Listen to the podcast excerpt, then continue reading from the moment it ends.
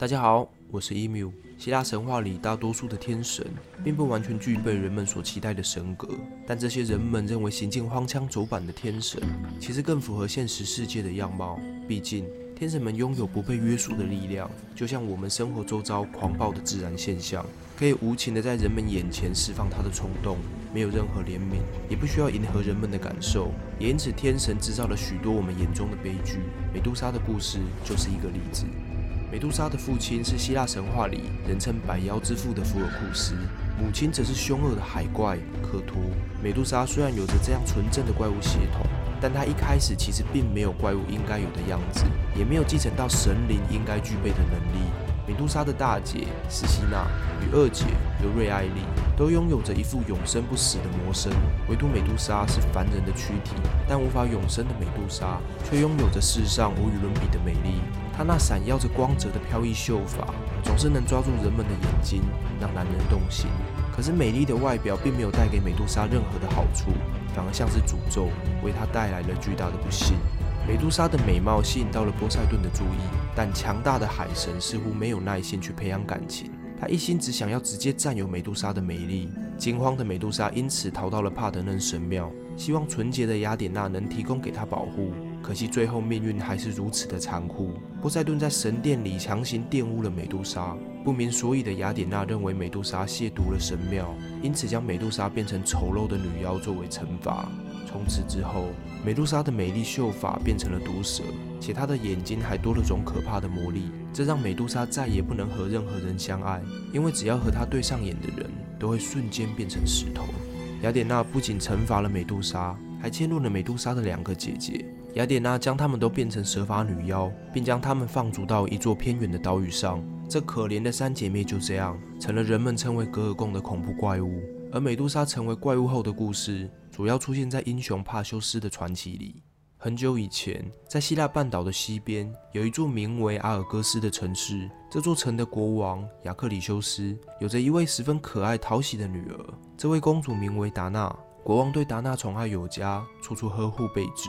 只可惜，这对父女的幸福时光是那样的短暂。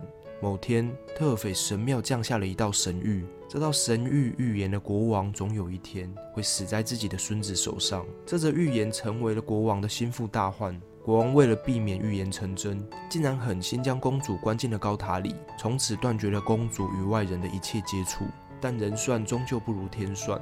透过高塔的窗户，宙斯留意到了达娜的美丽，他随即化身成一阵黄金雨，洒进了高塔里。四个月后，达娜便生下了一个男孩。这个有着宙斯血统的孩子就是帕修斯。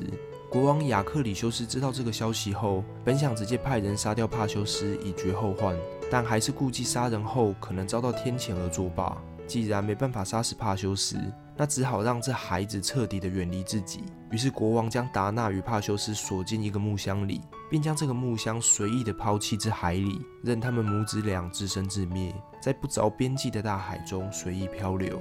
宙斯看到了所有的过程，并在暗中保护了他们。在宙斯的安排下，木箱最终飘到了一座名为塞浦路斯的岛上。他们被当地国王的弟弟迪克提斯救起，迪克提斯就这样照顾起了母子俩的生活，用心的抚养帕修斯，直到长大成人。迪克提斯是一位善良正直的人，但他的兄弟波利德克特斯却是一位心术不正的好色之徒。他觊觎着达娜的美貌，一直想娶她为妻，但达娜总是以照顾帕修斯为由拒绝他。在国王眼里，帕修斯就是坏他好事的眼中钉。终于在某次的王宫寿宴上，国王找到了可以除掉帕修斯的办法。在国王的生日场合，帕修斯却没有准备任何献礼，国王便借此为由奚落了他。但帕修斯并没有因此感到无地自容，反而是自信地告诉了国王与在场宾客：只要是国王想要的东西，我都有本事拿回来送给国王当礼物。于是，国王便说出了他想要美杜莎的头颅，这无疑是要置帕修斯于死地。但年轻气盛的帕修斯哪里管这些，随即便展开了他的冒险。身为宙斯的孩子，总是少不了一些特殊待遇。汉密斯与雅典娜都来帮助他，他们借给了帕修斯以下几件宝物：雅典娜的盾牌、黑蒂斯的隐身头盔、汉密斯的飞天靴和宝剑，以及一个能随意伸缩的魔带。有了这几件天神的宝物加持，要斩杀蛇发女妖已不是什么难事。但戈尔贡所在的位置是一道未解之谜。雅典娜只是帕修斯前往西方大海的尽头，去那里找到戈尔贡的姐妹格莱埃，他们肯定会知道戈尔贡的下落。经过一段时间的跋涉，帕修斯找到了格莱埃。格莱埃的形象是三个苍老的妇人，他们轮流使用一只眼睛和一颗牙齿，遵循着汉密斯的指示。帕修斯成功抢下了格莱埃的眼球，他以踩碎眼球作为要挟，逼迫格莱埃说出戈尔贡的下落。格莱埃迫于无奈，只好供出戈尔贡的位置。循着格莱埃提供的资讯，帕修斯终于找到了戈尔贡，便顺利地砍下了美杜莎的头颅。刚被砍下的头颅仍不断地渗出鲜血，鲜血滴落海水后，竟然起了神奇的变化，创造出了一匹飞马博加索斯，以及一位巨人克律萨俄斯。美杜莎的鲜血也滴落在了利比亚的沙漠上，这些鲜血变成了一条条颜色鲜艳的可怕毒蛇。帕修斯在返回塞浦路斯的路上，经过了伊索比亚的海岸，在这里他看到了一名美丽的少女，她被铁链牢牢地绑在了悬崖边的石头上，她的脸上挂满了泪痕，模样楚楚可怜。帕修斯好奇向少女打听究竟发生了些什么，原来被绑着的少女是这个国家的公主。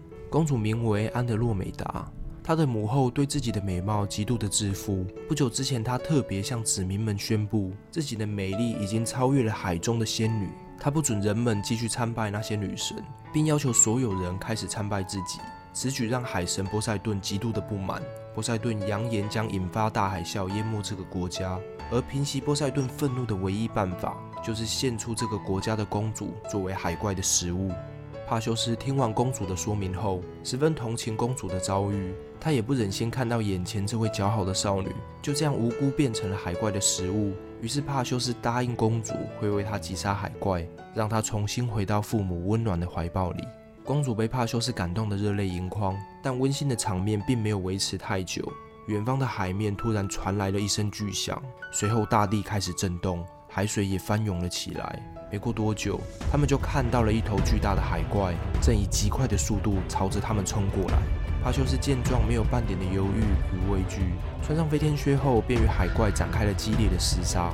这头来自海底深渊的巨大海怪的确很强，全身神装的帕修斯在战斗里也没占得便宜。苦战数回合后，帕修斯拿出了美杜莎的头。美杜莎的石化能力在他死后并没有减弱，帕修斯石化了海怪，才取得了最终胜利。战胜可怕海怪的帕修斯，成为了当地人民心中的大英雄。公主的回归更是让国王和王后开心不已。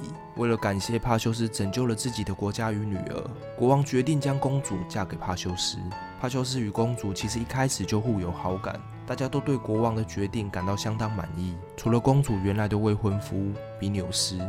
比纽斯在婚宴当天率领的军队来闹场，他大骂国王违反婚约的行径，国王也不甘示弱，大骂比纽斯只是个懦夫，在公主有难的时候不敢挺身而出，这样的男人根本没资格做公主的丈夫。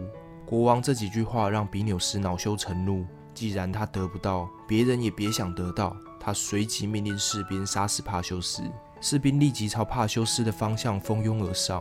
只见帕修斯突然大喊：“亲友不要往这里看！”然后便拿出了美杜莎的头。比纽斯和他的军队就这样瞬间变成了石像。帕修斯轻松解决了闹剧，抱得美人归。完婚后，便带着新婚妻子返回了塞浦路斯。帕修斯急切地想与母亲团聚，但刚进家门，他就察觉到了不对劲，这里似乎已经没有人住了。屋内的空气像是停滞了一段时间，且家具上也都积满了灰尘。帕修斯绕着房子呼唤着母亲，找了好几圈都找不到母亲的身影。帕修斯觉得事有蹊跷，立即向邻居打听了母亲的下落。原来帕修斯不在的这段时间，国王更是明目张胆地向达纳逼婚。达纳不肯答应，甚至很不客气地拒绝了国王。国王一怒之下，便将他囚禁了起来。知道原因后，帕修斯立刻闯进王宫找国王算账。国王一见到帕修斯，便显露出不耐烦。他打从一开始就不相信帕修斯有能力斩杀美杜莎。如今看到帕修斯好手好脚的出现在他面前，那帕修斯肯定是放弃任务逃回来的。面对国王的轻蔑，帕修斯并没有多做反驳，只是冷冷地向国王说：“如果你不相信，那就张大眼睛看清楚吧。”随后便从魔袋里拿出美杜莎的断头，国王还来不及惊讶，就变成了一尊石像。收拾国王后，帕修斯立刻救出了母亲。除掉不称职的国王，也算做了一件好事。当地的人们纷纷拥戴帕修斯成为新任国王，但帕修斯却将王位让给了他的养父迪克提斯，因为帕修斯心里还有一段旅程必须完成，他要带着母亲回到最初的起点，他出生的故国阿尔戈斯。阿尔戈斯的老国王亚克里修斯知道自己的孙子帕修斯不仅没死，还成为了大英雄后，感到非常的恐惧。听到他正准备回国探望自己时，甚至害怕的连夜逃离了王宫。